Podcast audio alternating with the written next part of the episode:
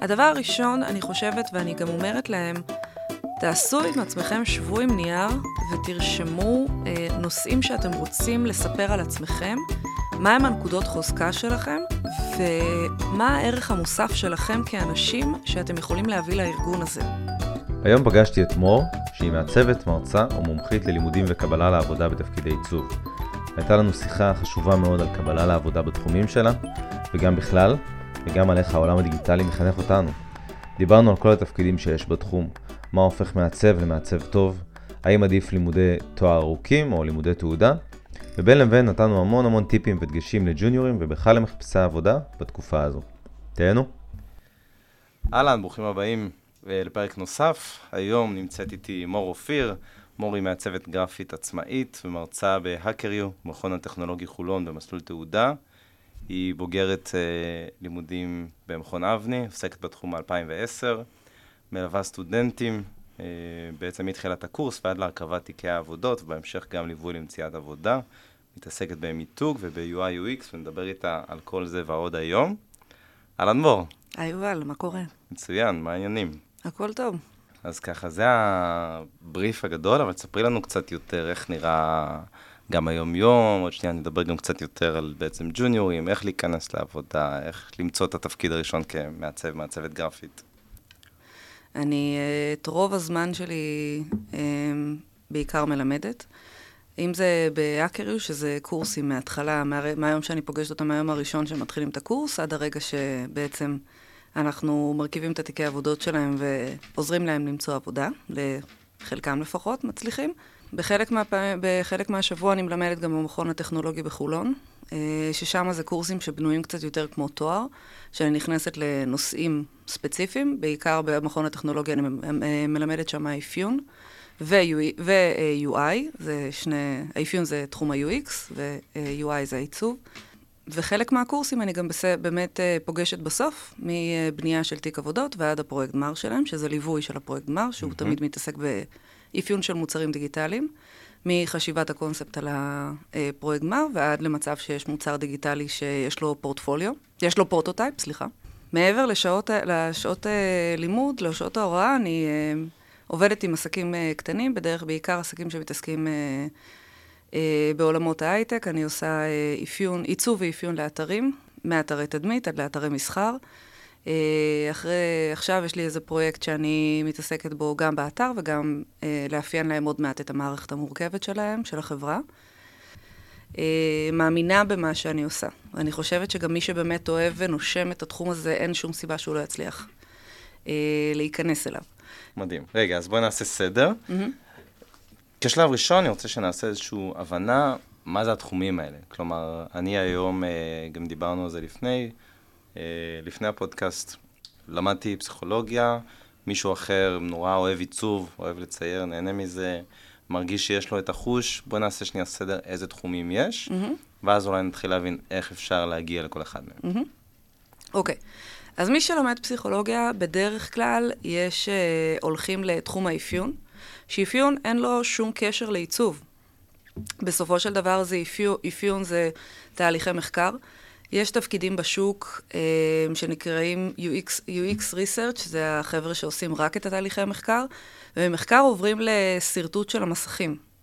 Mm-hmm. UX, User Experience, כלומר החוויה בדיוק, בעצם בדיוק, זה החוויה עצמה, זה איך שהמוצר מגיב, איזה תגובות הוא נותן ל user.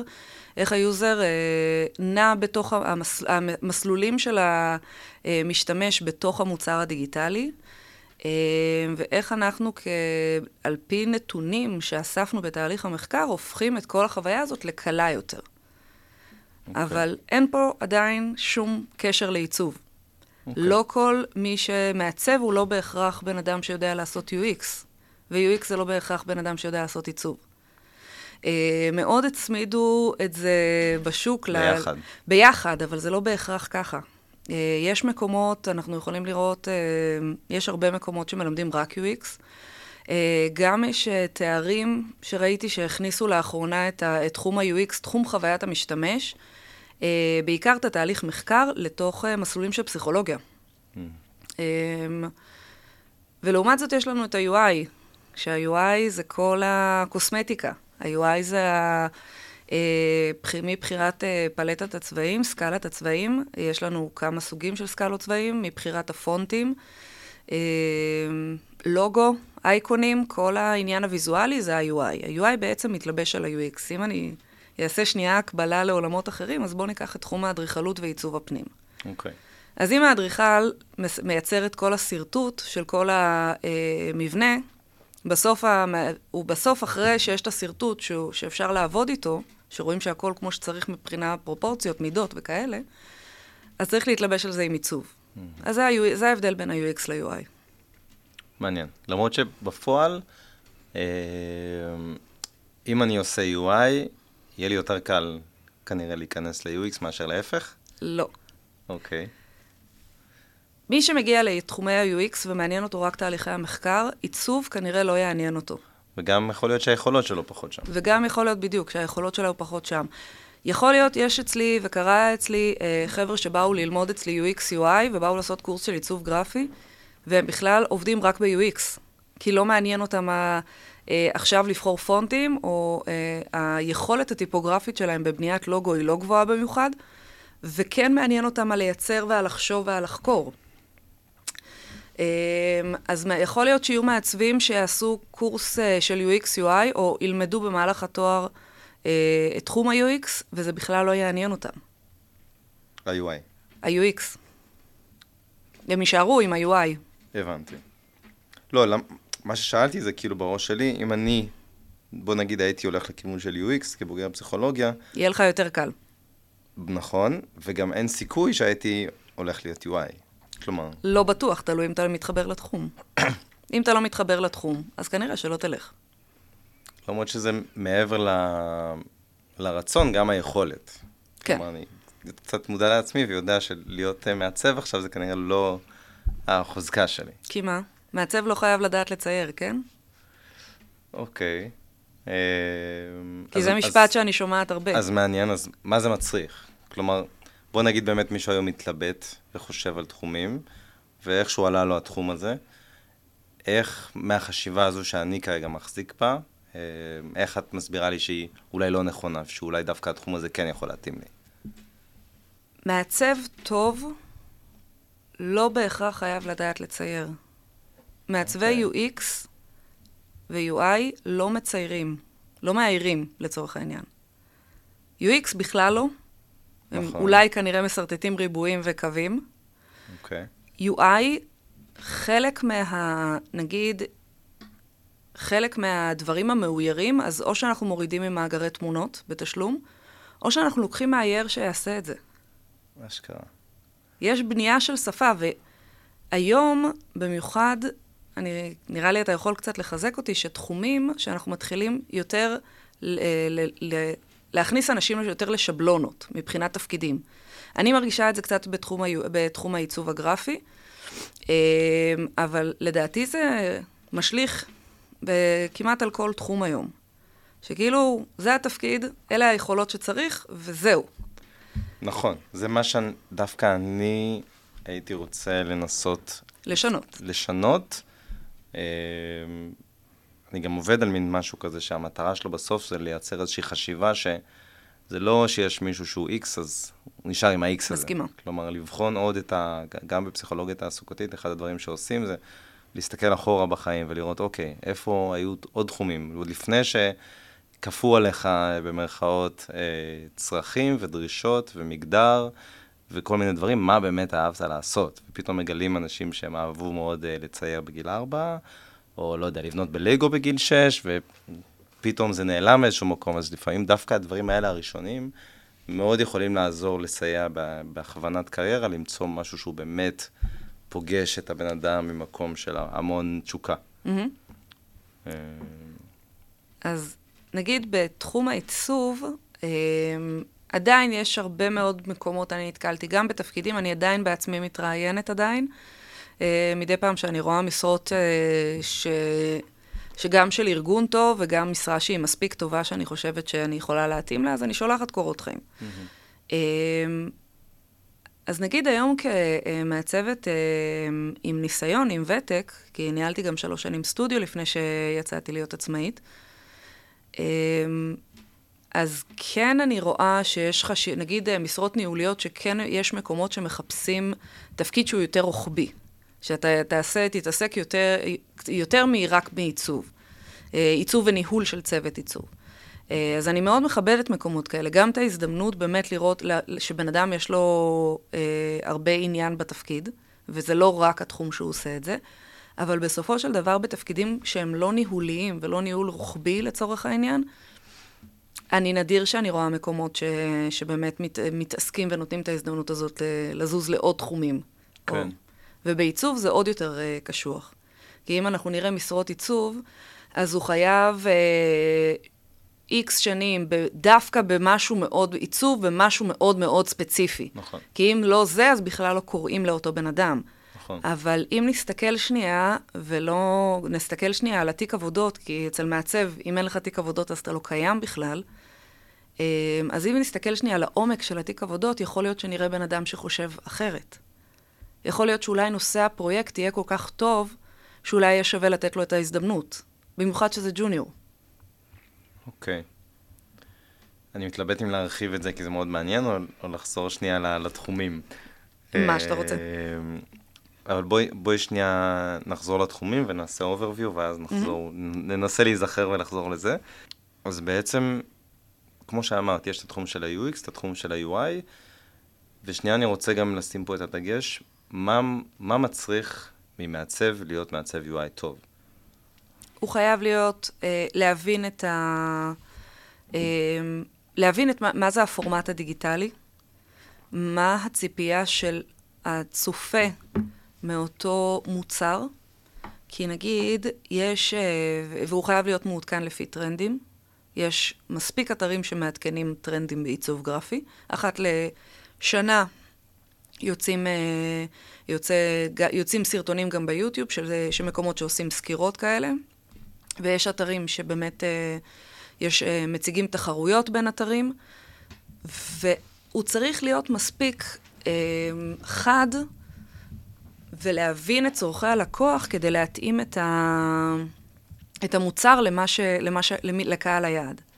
כי יכול להיות אתר שהוא מאוד יפה, מאוד אסתטי, סופר מגניב וחדשני, אבל זה לא מתאים את קהל היעד. Mm.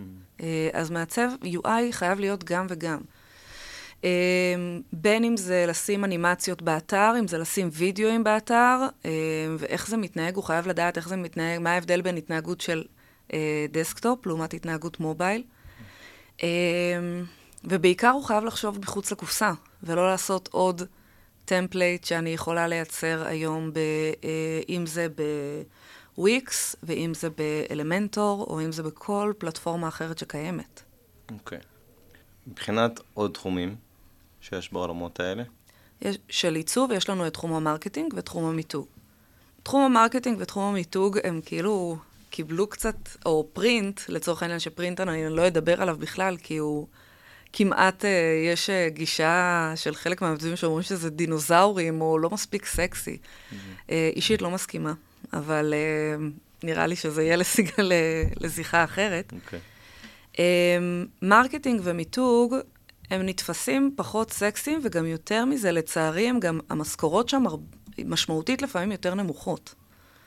אה, כי אם מעצב אמ, בוא נגיד, ותק של שלוש שנים של UX UI יכול להרוויח 14, 16, 17, מעצב marketing עדיין לפעמים יישאר ב-12. וזה כאילו, זה דברים שהם נורא נורא משמעותיים. אולי גם תלוי בתעשייה. אני מגיע מתעשיית ה gaming. זה גם תלוי בתעשייה, זה תלוי בהכל. שם. יש, תראה, המשכורות משתנות מכל מיני מקומות. כי נגיד, אה, תעשיית ההימורים, ידוע שהיא משלמת הרבה כסף.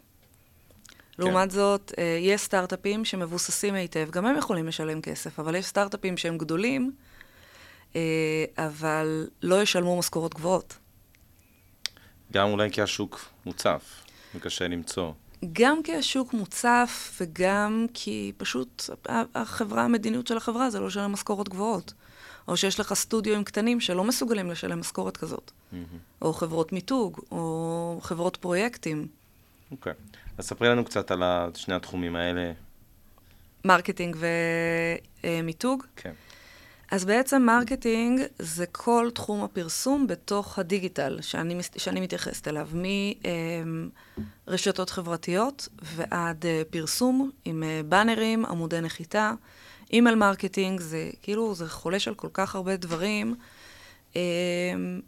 וזה נגיד כמעצב marketing, אתה בדרך כלל עובד, ממה שלי יש את הניסיון בכמה מקומות עבודה, אתה עובד עם אה, מחלקת marketing, מחלקת traffic, של אה, קנייני מדיה, אפיליאציה וכאלה, ואתה גם עובד על נתונים, אבל עובד עם נתונים אחרים, כי הם, אה, הם נותנים לך, אתה, אתה עושה תהליך מחקר אחרת. אתה בעצם מקבל את הנתונים אליך, ומי הקהל יעד שלך, הם יודעים להגיד לך כבר מי הקהל יעד. Mm-hmm. בחלק מהמקומות גם אתה עובד, אה, אתה נעזר במחלקת המכירות. שאז בעצם יש לך כל כך הרבה פידבקים מכל מיני מקומות, שאם אתה תהיה מספיק, מעצב מספיק טוב, אתה תדע לשים רגע את האגו שלך בצד ולהקשיב לכל הפידבקים שאתה מקבל. כי בסופו של דבר אתה מקבל פידבקים שהם מספרים. אתה מקבל נתונים, עבד, לא עבד. ואם לא עבד, אז למה? Uh, מעצבים בתחום הדיגיטל, נגיד לעומת תחום ה print, שבתחום הדיגיטל אתה יודע לכמת את זה למספרים. יש לנו Google Analytics, יש לנו מערכות uh, של כימות מידע כזה או אחר, heatmaps. Uh, ובתור מעצב marketing אתה צריך גם לדעת לקרוא את זה, או שאתה רק מקבל את הנתונים ואומרים לך פחות או יותר... בחלק מהפעמים. אם אתה מספיק לא. ותיק, אז אתה תדע לקרוא את זה. אה, אבל הרבה פעמים בישיב, במחלקות marketing יש גם ישיב, ישיבה שבועית. אז בדרך כלל הראש צוות או המנהל סטודיו יושב בישיבה הזאת, יקבל את הפידבקים. אה, אם מאוד חשוב לו שה, שהצוות שלו יהיה שם חלק מכל מה שקורה בתהליך, אז יהיה באמת את הישיבה הזאת. מקבלים, מוציאים, רושמים את הפידבקים, ומשם איך אנחנו מתקדמים. כאילו, כי marketing זה משהו שכל הזמן עובד. אנחנו כן. חייבים כל הזמן לתפעל את הדבר הזה, את המערכת הזאת. מהמם. אה, והתחום האחרון, אני מניח שהוא לא בדיוק האחרון, אבל הגדול שאנחנו נדבר עליו היום. מיתוג. מיתוג זה כיף. נראה, נשמע ככה. תחשוב שזה יצירה מאפס.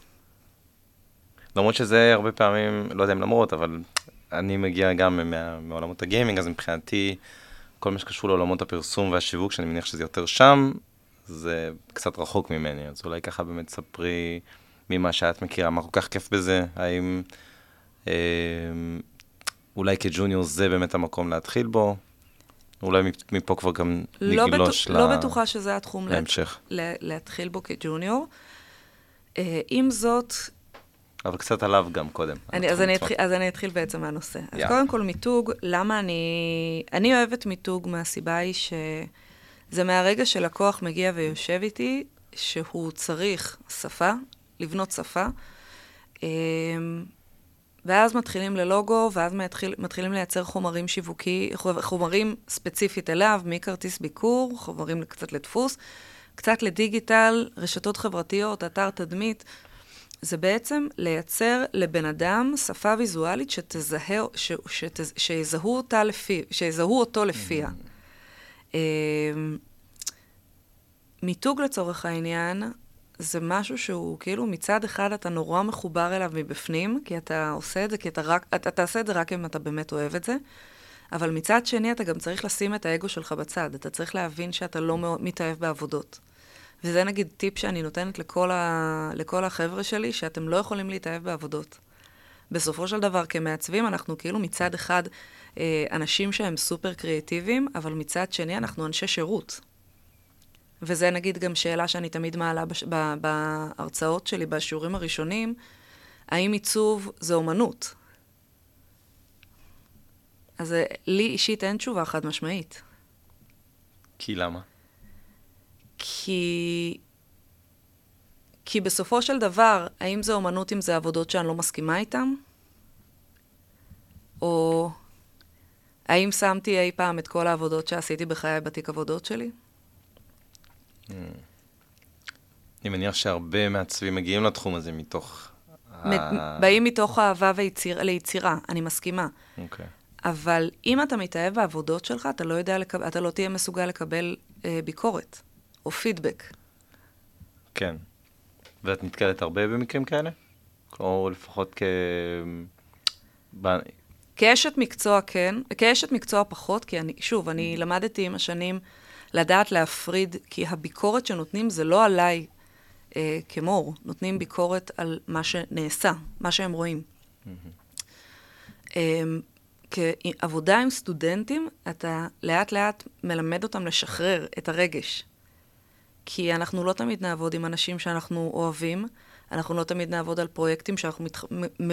מתחברים אליהם רגשית, או אנחנו לא נעבוד בתעשיות שאנחנו תמיד אה, מזוהות איתנו או מזוהות עם התחומי עניין שלנו. Mm. לקוח זה לקוח. כן. שזה, את מביאה מהכובע שלך כ... כעצמאית. כעצמאית ושכירה. אוקיי. Okay. אני אף פעם לא עבדתי במקומות שהם רק התחומי עניין שלי. אני עבדתי במקומות שמאוד נהניתי בהם. Uh, אני מאוד אהבתי את האנשים שעבדתי איתם, כי, הכ... כי החומר האנושי שם היה מאוד טוב. כן, גם בתור ג'וניורים קשה בהכרח למצוא משהו שאתה שעונה על, כל, כן. שעונה על כל רשימת המכולת שלך. בדיוק. Uh, כג'וניור, אני המלצה שלי גם שלא תהיה רשימת מכולת. בוא נתחיל. בוא נתחיל. אז איך עושים את זה? איך, ש... אני אה, לצורך העניין, או רוצה, בוא נתחיל אולי אפילו לפני זה. Mm-hmm. אני הבנתי שאני רוצה ללמוד את זה, או לעבוד בזה.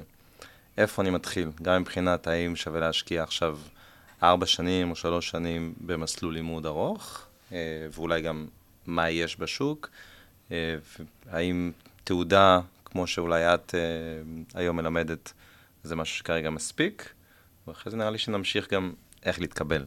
אוקיי. Okay. Um, בואו נתחיל מזה שלא כל אחד מתאים לתואר. כמו שלא כל אחד uh, מתאים לאוניברסיטה. זה אותו דבר גם בתחום העיצוב. אז אם נגיד, אחד הדברים שאנשים אומרים, אני לא הולך ללמוד עיצוב, או לא אמר, אמרו את זה אי שם ב...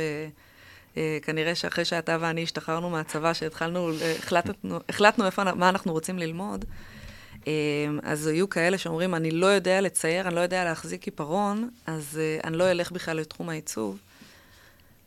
אז היום יש מגוון של מקומות שמציעים את, ה, את הלימודים האלה מבלי לדעת לצייר.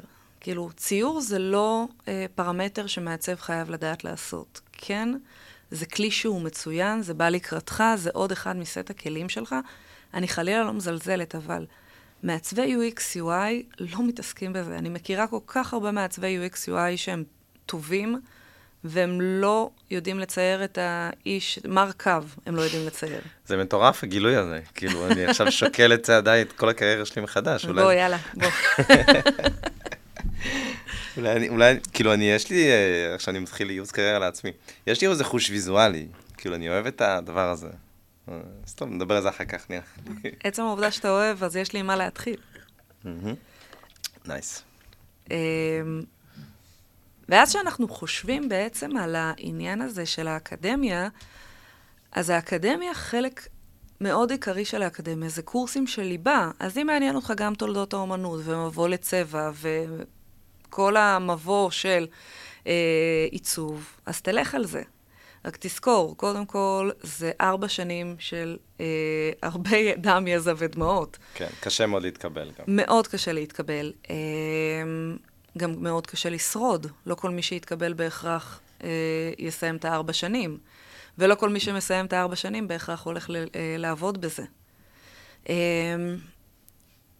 ואז אתה, ואז מגיעים המקומות של הקורסים, שבסופו של דבר יש סינון בחלק מהמקומות, אבל גם אתה צריך להיות מספיק אה, כן עם עצמך, שהאם אתה בן אדם טכנולוגי. אה, האם אתה בן אדם שמסוגל לשבת מול המחשב הרבה שעות? כי אין מה לעשות, אנחנו לא מציירים באוויר. אנחנו לא בונים עכשיו עם אה, גפרורים דברים. אתה יושב מול המחשב. כן. אז אם תכ... תוכנות גרפיות, האם תוכנות בכללי או ישיבה מול המחשב זה משהו שמרתיע אותך, עזוב, אל תבוא. אם uh, צבע um, ו... או פוסטרים או איורים לא מעניינים אותך ויזואלית, או צילום לא מעניין אותך, אל תבוא. אבל זה, לש... זה גם ללימודים הארוכים. לשניהם זה, זה, זה תופס לשניהם, זה כאילו, צריך לעניין אותך התחום הזה. Uh, ויותר, אם אנחנו הולכים שנייה לתחום ה-UX-UI, אם אתה מסתכל על מוצרים דיגיטליים מנטפליקס ועד ממשקים של כמו נטפליקס או אפליקציות או כל מי סמארט מוצ'ים וכאלה, ולא מעניין אותך אפילו איך זה, מת, איך זה זז, או מה התגובה של זה אליך, עזוב. אנחנו חיים את העולם הזה, אנחנו כאילו, זה נכנס אלינו בבום, אבל הרבה פעמים אנחנו מתעסקים, מסתכלים על זה כאילו זה כבר קיים פה יותר מדי שנים, כאילו חלקנו אפילו גדלנו שלא היו לנו את הדברים האלה. אמ, ואז בקורס עצמו וגם בלימודים זה משהו שאתה מנתח. כאילו איך העולם הטכנולוגי הזה הצליח לחנך אותנו. מה החוויה בעצם של ה user, או של מי שרואה וחווה את אותו... איך המוצרים הדיגיטליים חינכו אותנו להתנהג, להתנהג איתם. שזה איך לומדים... אתה מגדיל ומקטין תמונה. רגע, שזה משהו שלומדים בעצם... ב-UX UI. ב-UX. Mm, אוקיי. אז זרמי עם המחשבה הזו שנייה. איך אתה מגדיל ומקטין תמונה? יש תנועה, בדיוק, תנועת הצביטה. אז זה משהו שלא עשית לפני. זה משהו שהעולם הדיגיטלי חינך אותנו. או לצורך העניין, אה, אם יש לנו מוצר כמו טינדר, שהוא לימד אותנו את הפעולה של הסווייפ, של הדפדוף. אז זה כאילו, זה הרבה דברים שהטלפון חינך אותנו איך לעשות. או נגיד הרגלים שאנחנו רואים, אה, מה קורה שאנחנו רואים תפריט באתר אינטרנט. איפה הוא נמצא, איפה אנחנו רגילים שהוא יהיה, או מה קורה שהוא כבר לא נמצא שם. וואי, נראה לי זה mind blowing בקטע אבל מטריד. כן. כי ברגע שאתה לומד את זה ואתה... זה שבירת מוסכמות. אתה כל דבר מתחיל לנתח למה זה ככה, למה זה פה, גם בטח במרחב הלא אה, וירטואלי. כאילו, איך ההנדסת, ההנדסת אנוש הסביבתית. יש אה, משרד שבזמנו התראיין, באתי לראיון, אבל הבנתי מהר מאוד שזה לא בשבילי, אה, כי אני לא יודעת להתעסק, לא, לא היה לי את הידע בווידאו, בעריכת וידאו ובאפטר אפקט. שהם היו עושים מיצגים דיגיטליים. כאילו חלק מהמסכים גם היו דיגיטליים ואינטראקטיביים. אה, ישבו, יושבים ברעננה, אני לא, יודעת, לא זוכרת איך קוראים להם, אה, אבל כאילו זה מטורף. תחשוב כאילו איך מסך גדול מתייחס אליך. לא בטוח שהבנתי. מה הכוונה? כמו המסכים של המקדונלדס. אוקיי. Okay. היום, שאתה, כן. יש יש מסך גדול דיגיטלי ואתה פשוט בוחר. אז כאילו יש היום את המקדונלדס, והיום כאילו אם נסתכל, יש, יש כבר הרבה מסעדות שיש להם את זה. נכון. אז הם מתעסקים במסכים שמתעסקים גם בפרסום, גם זה שטחי פרסום גדולים, דיגיטליים, שיש בתערוכות, וחלק מה, מהשטחים האלה, מהמסכים האלה, הם גם אינטראקטיביים. Mm. זאת אומרת שהיוזר צריך לייצר אינטראקציה עם המסך. שאתה צריך להבין בתור המעצב, איפה... איפה עומד בעצם הבן אדם. מה הגובה של הבן אדם ביחס למסך, ואיך, מה הוא צריך לבצע. זה כמו, זה מסך טאץ' גדול. שלא יתכופף בשביל לגעת בלמטה. בדיוק. יפה, מעניין. כמו שנגיד כמעצבי UX, אנחנו יודעים כמה תנועה, מה תנועת האצבע, או אלה, אילו אלמנטים חשובים, מבלי שנ... שהיוזר יתאמץ. כן, שהכפתור תשלום יהיה בהכרח קרוב לאגודל הימני. לאגודל, לאגודל, לאגודל, מבלי שתצטרך להחזיק או לשנות את המנח של כן. היד. מעניין. אמ, איפה היינו?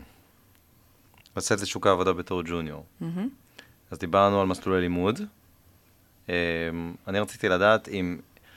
אני, אני מגייס, אז אני... אין לי תשובה לזה, האמת, כי... כלומר, יש לי את התשובה שלי, אבל מעניין אותי לדעת מה את חושבת. האם יש איזשהו יתרון אה, בלימודים ארוכים, או דווקא בלימודי תעודה, אם כן, מדוע? אני אגיד מה אני חושב אחר כך. אוקיי. Okay. אמ, um, אני חושבת שבגדול זה תלוי בבן אדם. יש כאלה שיכולים לצאת מלימודי תואר של ארבע שנים, והתיק עבודות שלהם לא יהיה טוב. ולעומת זאת יש כאלה שיכולים לסיים קורס של תשעה חודשים, של שנתיים, ויהיה להם תיק עבודות מיליון דולר. לדעתי זה תלוי בחומר האנושי, ובאמת כמה אתה מאמין ורוצה להיכנס לזה. ממי שאת מלווה, יצא לך לראות איזשהו אה, קושי או יתרון באחד מהם? יצא לי לראות גם קושי וגם, וגם יתרונות. יש לי חבר'ה שעובדים במקומות, אה, במקומות טובים, אבל עם זאת, אני גם מכירה מקומות בשוק היום, שאם אין לך, לא רשום לך ארבע שנים, הם אפילו לא יסתכלו לך על התיק עבודות. באמת? את יודעת, או יכולה להגיד באיזה תחומים, באיזה אזורים, איזה חברות? גם חברות הייטק, גם חברות uh, משחקים. Uh, אני, אני יודעת ומכירה, התנסיתי על בשרי. Uh, אומנם למדתי ארבע שנים, אבל אין לי תואר של בי-דיזיין. Uh, יש לי תואר הנדסאי בתקשורת חזותית. Uh, אבל הלימודים שעשיתי הם לימודים בדיוק כמו הלימודים של כל שאר האקדמיה. ועל על הקטע הזה של ה... על הבי-דיזיין, זה שאין לי בי-דיזיין בתעודות שלי, בתארים שלי, לא התקבלתי למקומות האלה, לא הסתכלו אפילו על התיק עבודות. וואו. ובאתי עם ותק של שבע ושמונה שנים. וואו. אז אני אגיד שמהניסיון שלי, וגייסתי לא מעט מעצבי marketing ו-UI UX, ו product designer זה style UI UX.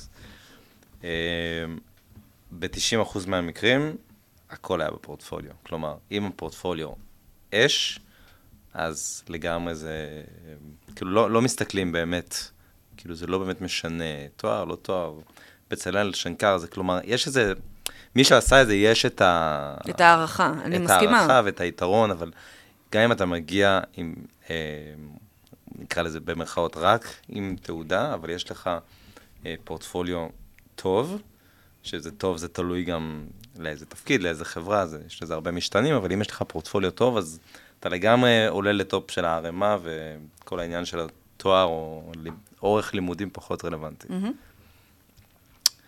מדהים. אז uh, לנושא האחרון, mm-hmm. אני חושב. Uh, בעצם איך יוצאים לשוק העבודה uh, בתור ג'וניורים, אם זה פרש מה... כתפקיד ראשון, אם זה כהסבת מקצוע? Um, אני אחלק את התשובה לשניים. אני אחלק את התשובה, אה, אני רוצה, כי הסבת מקצוע זה משהו אחד, כי אתה כן רושם בקורות חיים מה עשית, ולעומת זאת, כ fresh, אה, זה קצת אחרת, אוקיי? אה, גם בדרך כלל כהסבת מקצוע אתה מגיע מ... שהתראיינת למקומות, אתה קצת עם יותר ניסיון של חומר אנושי, מאשר, מאשר מישהו שהוא fresh, שנגיד סיים, אה, עכשיו אה, סיים אה, קורס או סיים את התואר, ולא, והעבודות, כל העבודות שלו היו עד עכשיו במלצרות, או ברמן, או בייביסיטר, או לא יודעת, בוולט, או name it. אז אני אתחיל בפרש. קודם כל לעשות חקר שוק.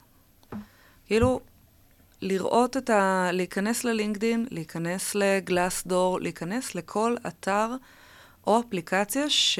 ולהבין מה קורה היום בשוק. אמ, תוך כדי שאתה במהלך הלימודים, אני מכירה, אני, שוב, אני מלמדת בשני מסלולים, אבל אני מתארת לעצמי שברוב המסלולים של הקורסים גם עוזרים עם בניית של תיק עבודות. אז כשאתה גם בונה לעצמך תיק עבודות, תדאג שיהיה בו תוכן, שיהיה מעניין. אמ, במיוחד, אחת כמה וכמה, אם אתה רוצה ללכת לתחום ה-UX-UI. אם העבודות שלך, אם עשית עוד אה, אפליקציית משימות, או עוד אפליקציה, איך לא להרוג את הצמחים שלך בבית, אה, מיצינו את זה. אנחנו רוצים, אני יודעת שרוצים לראות תוכן שהוא כבר יותר מעניין. נקודות כאב שהם, אה, נקודות כאב שיש היום בשוק, אה, שתהליך המחקר באמת מראה שצריך את הדבר הזה. מה למשל?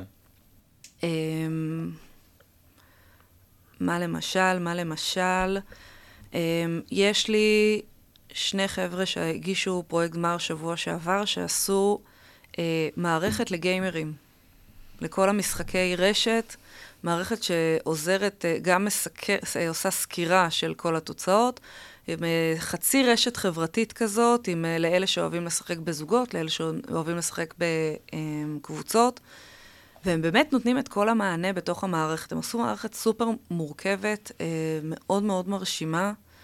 אה, שכשאתה רואה את זה, אז אתה, גם כבן אדם שלא מגיע מעולם הגיימינג, המשחקים, אני נגיד לא משחקת, זה, זה מרשים בכל קנה מידה שהוא. הם כאילו חשבו שם על הכל מהכל. אה, רעיון נוסף, איך אה, נגיד אה, עוד מאותה כיתת האמת, ששתי בנות באו עם רעיון לאפליקציה, שהאפליקציה מתחברת גם למי שיש מקרר חכם וגם למי שמשתמש בעגלת סופר חכמה, אה, וגם מי שאין לו לא את זה ולא את זה, איך אה, האפליקציה מתזכרת, עוזרת, עוזרת לנו איך לא לזרוק אה, אוכל מירקות, פירות, כל המוצרים שנכנסים למקרר אצלנו, או שאנחנו עושים קניות. אז אם זה במקרר חכם, אז יש סריקה והוא מתקשר עם האפליקציה. אז אם זה עגלה, אז כששמים בעגלה, אז היא סורקת, נכנס לאפליקציה. ואם זה בטלפון, אז אתה סורק, ואז כאילו האפליקציה מתחילה לה, להקפיץ לך, לפי, כמו רמזור כזה, מה הולך להיגמר בזמן, מה, מה, מה צריך לזרוק בזמן הקרוב, ומה הלאה. נייס. Nice. Uh, פלוס benefits, שהיא מציעה גם uh, מתכונים. וואו, איך משיגים את האפליקציה הזאת? בדיוק, איפה, מש, איפה משקיעים בדבר הזה? וזה הנושאים, כאילו, או נגיד, הייתה לי, היו לי חבר'ה בכיתה אחרת בחולון, שעשו מערכת מורכבת לניהול אה, אה, עמותה, בית מחסה, כמו SOS, כמו צער בעלי חיים, mm-hmm. גם כן, שנותנת אה, סקירה על כל הבעלי חיים שנמצאים במקלט, אה, כל המתנדבים וכל העובדים, כרטיסי עובד, וכאילו מערכת גם כן מאוד מורכבת.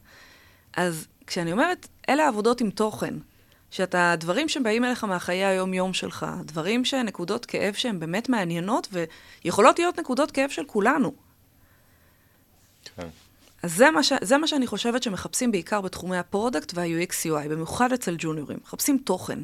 אתה רוצה לראות תהליך, אתה רוצה לראות תהליך מחקר, אתה רוצה לראות שבאמת הנושא מעניין, הנושא רלוונטי, ולא עוד אפליקציה יפה. כי אם אני אעשה, כי אפליקציה יפה אני יכולה לעשות, ואני יכולה לעשות בשלוש שניות בתוך, אה, בתוך ה community של פיגמה, שעוד רגע ירוצו פה עם זכויות יוצרים וכאלה, אבל יש, יש את ה feature הזה בתוך הפיגמה, שזו תוכנה שאנחנו עובדים, ש, שזה הקומיוניטי, זה הקהילה. שאנשים משפתחים, אה, משתפים שם קבצים פתוחים, חלק פתוחים באמת בחינם וחלק פתוחים בתשלום, תשלום יכול להיות שני דולר, שלושה דולר, עשרה דולר, ויש לך מסכים. אבל אם אין תוכן, אז זה לא משנה כמה זה יפה. מעניין. טוב, זה מרתק, אני קצת uh, נשאבתי לה... להקשבה, את גם מרצה מעולה. Um, אני אמשיך עם הג'וניורים, אחרי התיק עבודות. כן, אה, הייתה לי שאלה ספציפית, אבל תמשיכי ואני אשאל אותה אחרי זה. Um, ואז יש לנו את הבנייה של הקורות חיים, שמצד אחד לא להתלהב ולעשות אותם סופר מעוצבים, אבל כן שיראו טיפה אחרת. וקורות חיים, להתחיל, קודם כל אני אומרת, גם לחבר'ה שלי, שבו עם מישהו שהוא עובד בהשמה, עם איש מקצוע, שלמו לו כסף, תעזרו לו שהוא ינסח לכם את הקורות חיים. קורות חיים זה, כתיבת קורות חיים זה אומנות. נכון. Uh, זה אומנות של חיפוש, זה אומנות של uh, מילות מפתח, זה, זה כל הבנייה הזאת, זה לא משהו שאנחנו כאנשים רגילים, במרכאות, יודעים לעשות. אז קודם כל לשלם לבן אדם קורות, שיכתוב קורות חיים באנגלית, ואחרי זה לשלם לבן אדם אחר שיתרגם אותם לאנגלית. זה מה שאני אומרת להם, תמיד. אז ברגע שיש לנו תיק עבודות טוב וממותג, וקורות חיים טובים וממותגים, ועמוד לינקדין טוב וממותג, אה, אז פה מגיעה קצת העבודה האישית. אה, הדבר הראשון, אני חושבת, ואני גם אומרת להם, תעשו עם עצמכם, שבו עם נייר ותרשמו אה, נושאים שאתם רוצים לספר על עצמכם, מהם הנקודות חוזקה שלכם, ומה מה הערך המוסף שלכם כאנשים שאתם יכולים להביא לארגון הזה. כאילו, כי כג'וניורים, אז אנחנו כאילו נורא פוחדים שאנחנו, לא, שבגלל שאין לנו ניסיון, אז בוחרים מישהו אחר. אבל החוסר ניסיון הזה, אנחנו יכולים לתעל אותו לניס... ל... ל... כאילו, מחיסרון אני יכולה לקחת אותו ל... אה, לפלוס, איך? ליתרון. איך את עושה את זה? כי אני חושבת אחרת. לא התלכלכתי בתעשייה מספיק. אני באה עם גישה שהיא פרשית. אני באה עם רצון לטרוף את כל העולם. אני באה להוכיח את עצמי שאני מתאימה למקום הזה. מה שלפעמים מעצבים ותיקים קצת באים ממשחקי אגו. גם אגו וגם צורת עבודה מסוימת ש... שהם התרגלו אליה. קשה לשנות, בדיוק. אז ג'וניור, הם, יכול, הם, הם גם יעריכו יותר, יעריכו אותך יותר כמגייס, וגם אתה נותן פה, זה כמעט כמו פלסטלינה. אז יש לך חופש כמנהל, ולהם יש את ההזדמנות להוכיח את עצמם, ויש להם drive מטורף. אני רואה את זה ב, ב, ברגע שהם מסיימים אצלי. נכון, אני חושב שזה באמת אה, יתרון לא רק של ג'וניור בעיצוב, אלא בכל תחום. Mm-hmm. גם ה drive והמוטיבציה להצליח ולהוכיח וללמוד, וגם לרוב, בוא נדבר שנייה לא על הסבה, אלא באמת חבר'ה יותר צעירים, אז לרוב זה גם התפקיד הראשון. אז זה בכלל, יש כל כך הרבה התלהבות ורצון להוכיח שזה הרבה פעמים מכפר על, על ניסיון, על יכולת אה, שאפשר לצבור עם הזמן. זה אחד מה, מההיכרות שלי עם באמת גיוס של ג'וניורים. והדבר השני, שזה מאוד תלוי מנהל. אה, כי יש מנהלים שלא מתאים להם ג'וניור. לא משנה כמה הוא מוכשר, פשוט לא מתאים. הם צריכים מישהו שיבוא, יקבל משימה וירוץ, וזה לא מתאים, וזה בסדר. Mm-hmm. ויש את המנהלים שאני אישית גם עבדתי איתם, שהם מאוד צמאים לדבר הזה. כלומר, רק תני להם את ה... את ה להסביר, להראות, ללמד. כלומר, אני חושב שגם אני באופן אישי כזה. אה, ויש בזה גם משהו שלפעמים ג'וניורים שוכחים שזה מאוד תלוי חיבור, ותלוי מי המנהל שאתה מתראיין, אה, מתראיינת אליו או אליה. מסכימה, לגמרי. מהמם. אז אולי ככה, אולי כבר נתת את זה, אבל אה, איזה שהם דגשים נוספים אה, לג'וניורים, אולי, או לא רק לג'וניורים, לא דיברנו כל כך על הסבה, אבל אני חושב שזה, אה, אולי נדבר טיפה על זה בשתי מילים. מי שעושים הסבת מקצוע, אה, לדעתי צריכים לקחת את כל מה ש... כל הדברים שהם למדו עד כה, במהלך הקריירה האחרת שלהם, והדברים האחרים שהם עשו, ואיך זה בא לטובתם, ואיך זה כלים שהם יכולים להביא כבנפיט שאין למישהו אחר. אם זה בגרות, ואם זה נקודת מבט אחרת, ואם זה יכולת התנהלות ועמידה בלוחות זמנים, ובן אדם שאתה יודע שהוא אמין, אמ, זה גם תלוי מאוד בקורות חיים שלהם, כי אם אתה רואה בן אדם שכל חצי שנה עבר מקום עבודה, אז אנחנו, יש לנו בעיה אחרת, אבל זה לא, לא חושבת שזה לעכשיו. כן. ואז נשאלת השאלה, מה קורה במקומות עבודה שרואים נגיד בן אדם שעושה הסבת מקצוע? אני חושב שזה באותה צורה שזה מאוד תלוי פורטפוליו.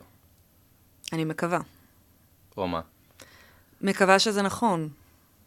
כאילו, זה אני לא יודעת להגיד. כאילו, אני יודעת להגיד שאצלנו הגיעו אנשים שהם עשו, שהם עשו הסבת מקצוע וכן מצאו מקומות במקומות עבודה.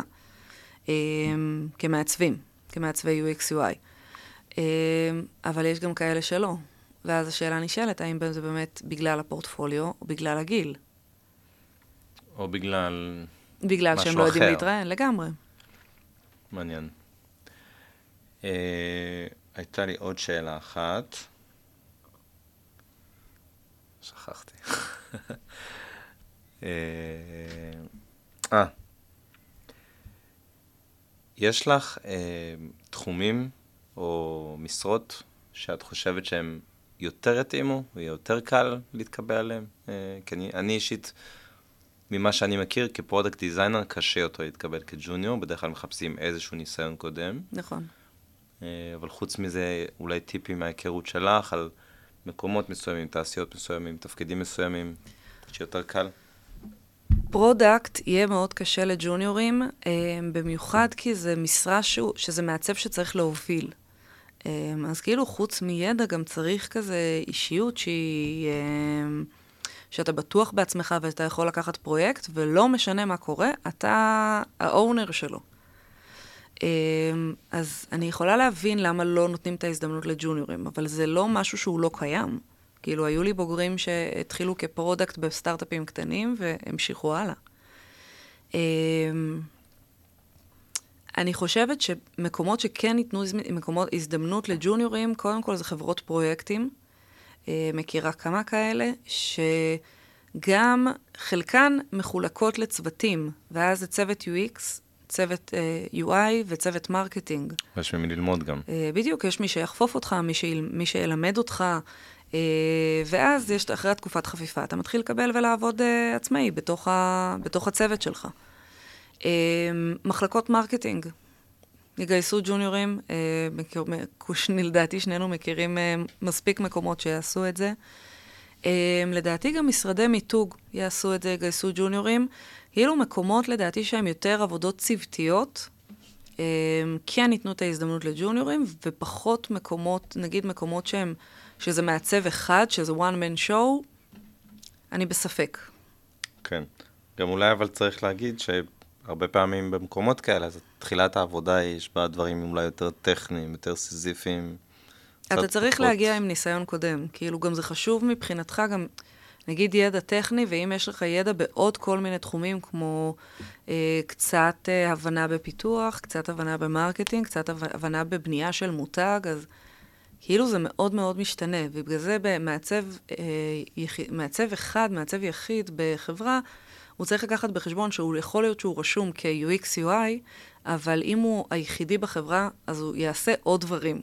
הוא יעשה גם מיתוג, הוא יעשה גם branding, אז זה בהכרח לא משהו שיכול להתאים לכל אחד.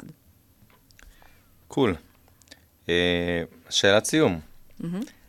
מה לדעתך, uh, או מה את היית משנה בשוק העבודה כמו שהוא נראה היום? פחות ממתגת, מעצבים. זה משהו שכאילו... מס... מה הכוונה? מה, כמו שאמרנו שמאוד אוהבים תבניות אצלנו, שזה משהו שאתה מנסה לשנות, בעיצוב זה נורא בעיניי. כאילו, איך אתה מגביל בן אדם שהוא יצירתי? איזה, איזה מיתוגים יש, כלומר, מבחינתך? רק UX UI, רק marketing, רק זה. אני לא אומרת שזה לא נכון, אבל בן אדם, נגיד, שכן עשה mark... שעבד כל, ה... כל התקופה, נגיד, רוב הקריירה שלו ב marketing, וכן, יש לו UX UI, זה לא אומר שהוא לא יכול להיות UX UI, או להפך. אמ, או בן אדם שמגיע עם ניסיון של איקס שנים, עם ותק די אה, מפואר, אז אני לא חושבת שהוא לא יכול לקחת אה, בשתי ידיים ולהיכנס לכל תפקיד. אה, מספיק לבחון, או לראות את החומר האנושי שיושב מולכם. אני... היום, אני יודעת, היום נגיד, שוב, היום אני הרבה פחות מתראיינת, אני מתראיינת רק למשרות מאוד מאוד ספציפיות, אבל בתקופה שאני אה, בין הסטודיו, ש... בין שסיימתי לנהל את הסטודיו עד, ל... עד לרגע שהתחלתי לנהל, ל... סליחה, לא לנהל, ללמד, אמ, הייתי בראיונות עבודה. הייתי בהרבה מאוד ראיונות עבודה, וכאילו החוסר הזדמנות הזאת, או החוסר חשיבה מחוץ לקופסה, כי לא עשיתי אה, אפיון של סאס, או לא עשיתי משהו מאוד מאוד, נקודה מאוד ספציפית. זה מה שפסל, אז לא יודעת. כן, חסר איזושהי ראייה יותר רחבה. קצת, קצת אחרת. גמישה גם. בדיוק. אולי. זה תחום שהוא הרבה יותר גמיש ממה שאנחנו חושבים. אם אני יכולה היום כמרצה להפוך אנשים שלא היו, לא נגעו בעיצוב בחיים שלהם, ולהפוך אותם למעצבים, וגם חלקם אפילו עובדים היום בשוק, למה שהשוק לא יתגמש לתחום הזה? וכן, אני מבינה שיש שפע. אבל החשיבה האנושית הרגיש קצת, לפני, הקור, לפני כל הסגרים, קורונה וכאלה, הרגיש שהיא קצת נעלמה. זה נהיה חשיבה קצת יותר טכנית, וזה לא נכון לתחום הזה. כן. מסכים. קול. Cool. Um, משהו נוסף? Um, לדעתי, כמה טיפים הייתי רוצה להגיד לאנשים לפני שהם ניגשים לרעיון עבודה. יאללה.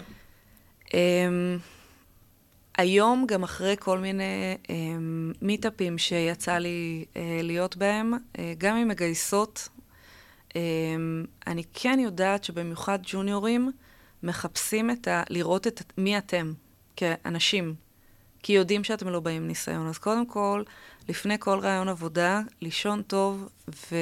לעשות עבודה עצמית. תעמדו מול המראה ותעשו את ההכנה העצמית הזאת של מה אתם טובים, כמו מנטרה, לרשום חמישה סעיפים, מה אתם טובים בתור בן אדם ומה אתם, טוב, אתם מביאים איתכם, מה היתרונות שלכם כמעצבים. תחזרו על זה, בסוף גם תאמינו בזה, ותבואו בביטחון. להסתכל, בגוב, להסתכל לעיני, בעיניים למי שמראיין אתכם, ותהיו משוכנעים במה שאתם אומרים. כל אה, פעולה של גמגום, או משחקים עם הידיים, או להעלים את הידיים, אה, מביע קצת הלחץ, ובר... ו... זה קצת, זה, זה לא. זה לא אבל זה בסדר. זה בסדר, זה מובן, אבל אנחנו צריכים, בסופו של דבר, בגלל שאנחנו ג'וניורים, אנחנו צריכים להפי, אה, לתת, להקרין החוצה ביטחון. ולא לבוא מנקודה שזה החיסרון שלנו, שאנחנו ג'וניורים. וואי, יש לי מלא מה להגיד על זה, אבל זו שיחה שלמה גם. נכון. כי גם אני חושב שיש משהו מאוד לא אותנטי, אם אתה ג'וניור ואין לך באמת מה לתת אז לבוא ולדבר כאילו אתה... הרבה אתה. פעמים, הרבה פעמים, אבל כשאתה, כשאתה מנסה להציג משהו שאתה לא מאמין בו, לא משנה כמה תגיד אותו מול המראה, אתה יוצא קצת אובר. מסכימה. קצת, קצת אגרסיבי, קצת שחצן, למרות שלא התכוונת לזה בכלל, אבל בגלל שאתה לא מאמין בזה, אתה צריך לפצות על זה באיזושהי צורה. אה, וכמגייס יצא לי הרבה פעמים להיתקל ב... אני בטוח שזה לא, שוב, לא הייתה הכוונה. לא, אבל, אבל מהלחץ, ב... אתה אומר נכון, מלא דברים מה... שאתה לא מתכוון. מהלחץ, ובשעה ראיון שצריך להחליט, אז הרבה פעמים יוצאים דווקא דברים שאם מישהו היה בא ברמה אותנטית ואומר, תשמע, אני מאוד רוצה, אני לא, לא, אין לי כל כך ניסיון, אבל אני מאוד רוצה לעבוד כאן, וראיתי את זה ואת זה, וכאילו, וממקד את האנרגיה דווקא במקום שהוא כן באמת אותנטי, ברצון, בתשוקה, בלמידה, אז זה דווקא הרבה יותר מוכר מלנסות להיות כזה אבו עלי ולהגיד כמה, לא, לא, לא כמה אני התכוונתי טוב. לכאלה, אני אמרתי... לא, אני בכוונה אומר, בכוונה נכון. מקצין את זה, כי, כי הרבה פעמים זה מה שיוצא כשאתה נכון, לא, מלחץ. לא מאמין במה, כן, כשאתה לחוץ ולא מאמין במה שאתה אומר. אבל. סליחה, תמשיכי. לא, זה קורה לכולנו, זה בסדר. אבל כן, להיות אותנטיים, תהיו אתם. זה בסופו של דבר, בסופו של יום המסר. כי תזכרו שאתם, אה, כשמחפשים, כשמגייסים אתכם, אז כמו, שאת, כמו שאתם בוחנים אותם, הם בוחנים אתכם. אבל הבוחן לא בא מנקודה שהוא כרגע עם נקודת כוח חלילה. הוא מחפש מישהו לצוות. ואתם לא, אם אתם, אם כאנשים שמתראיינים, תראו נקודת חולשה, או כמו שאמרת, את, ה, את כל הדברים שאנחנו אומרים מלחץ, שאנחנו לא באמת מתכוונים אליהם, אז זה פשוט יתפקשש, זה פשוט לא עובר. והרבה הרבה אנשים, נגיד ג'וניורים, שאני יודעת שגם אצלי, אז חלק מהסיבות שהם לא עוברים, כי הם לא עוברים רעיון עבודה. כי זה קודם כל לעבוד על עצמך, בסופו של יום. נכון. אתה צריך שנייה לשבת ולבנות הביטחון העצמי שלך ולהבין מי אתה. וכשתהיה באמת אה, אמיתי עם עצמך, לדעתי, אתה בסוף תעבור את זה. מסכים. מאוד. עוד משהו? נראה לי שזהו, בינתיים, אנחנו, אלא אם כן אנחנו נמשיך. וואי, יש לנו עוד מלא, אבל אולי נקבע פשוט. באהבה. אה, מור אופיר, כיף שבאת, תודה רבה. תודה לך.